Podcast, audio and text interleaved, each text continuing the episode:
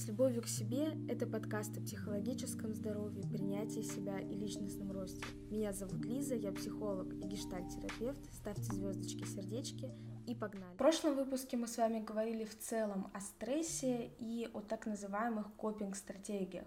Если кратко, то копинг-стратегии – это те механизмы и способы, которые помогают вам справиться со стрессом, преодолеть его и, собственно, вернуться в стабильное эмоциональное состояние. И одна из неадаптивных копинг-стратегий — это заедание стресса.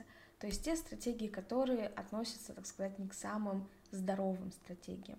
И сегодня как раз мы поговорим о заедании стресса, зачем нам это нужно и почему мы это делаем.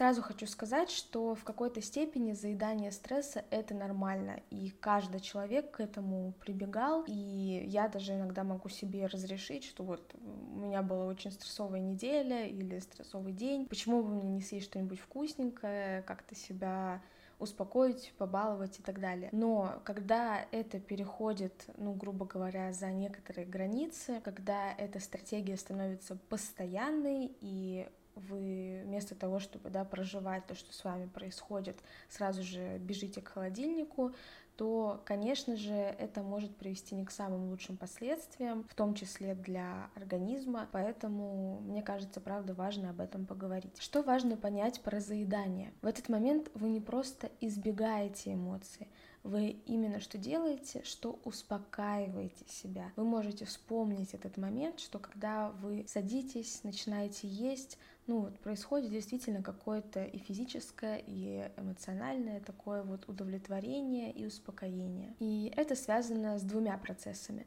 Во-первых, это, конечно, чисто физиологический процесс, уже доказано, что дофамин выделяется аж целых два раза, когда вы собираетесь покушать и когда вы завершили прием пищи. То есть мы действительно чувствуем это наслаждение, такое вот тепло по всему телу, да, расходится. Второй момент это то, что в принципе еда ассоциируется с таким материнским теплом, заботой и тем, что я не один. Вы можете вспомнить, да, как маленькие дети, когда их э, отлучают только от кормления грудью, как им тяжело это проживать, и когда происходит что-то сложное, тревожное, такое непонятное для ребенка, он тут же бежит к маме и начинает, да, просить ее дать ему снова эту грудь. Это действительно то, что ребенка до этого очень сильно успокаивало.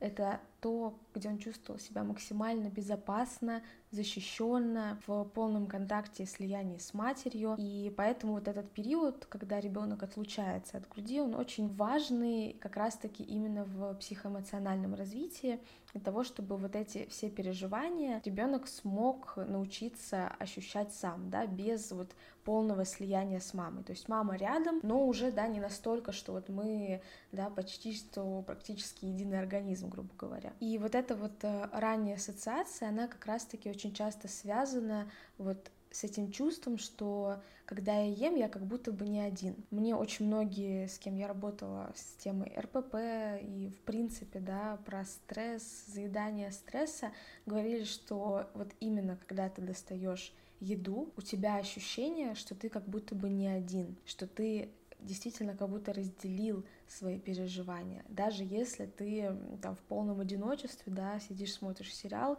и там ешь чипсы. Именно поэтому, если мы будем заглядывать прямо в глубину, то часто заедание стресса может быть про одиночество и про страх одиночества. И связано с тем, что как раз-таки ребенок не смог научиться полноценно проживать эмоции самостоятельно. Его в какой-то момент, грубо говоря, бросили проживать там то, что происходило самому. Это очень непросто, и это столкновение со своим одиночеством, и поэтому очень часто именно проблема заедания стресса может привести к внутреннему ощущению своего одиночества и нежеланием сталкиваться и проживать эти эмоции, которые да, в повседневной жизни постоянно происходят самому. Если бы мы сейчас с вами были на психотерапии, то я бы, конечно, спросила бы вас, а какие именно эмоции вы заедаете, да, потому что все-таки бывает, что вот не прям мы постоянно прибегаем к этому, иногда легко справиться самому с эмоциями, а иногда вот прямо хочется вот заесть. Здесь действительно очень полезно понаблюдать,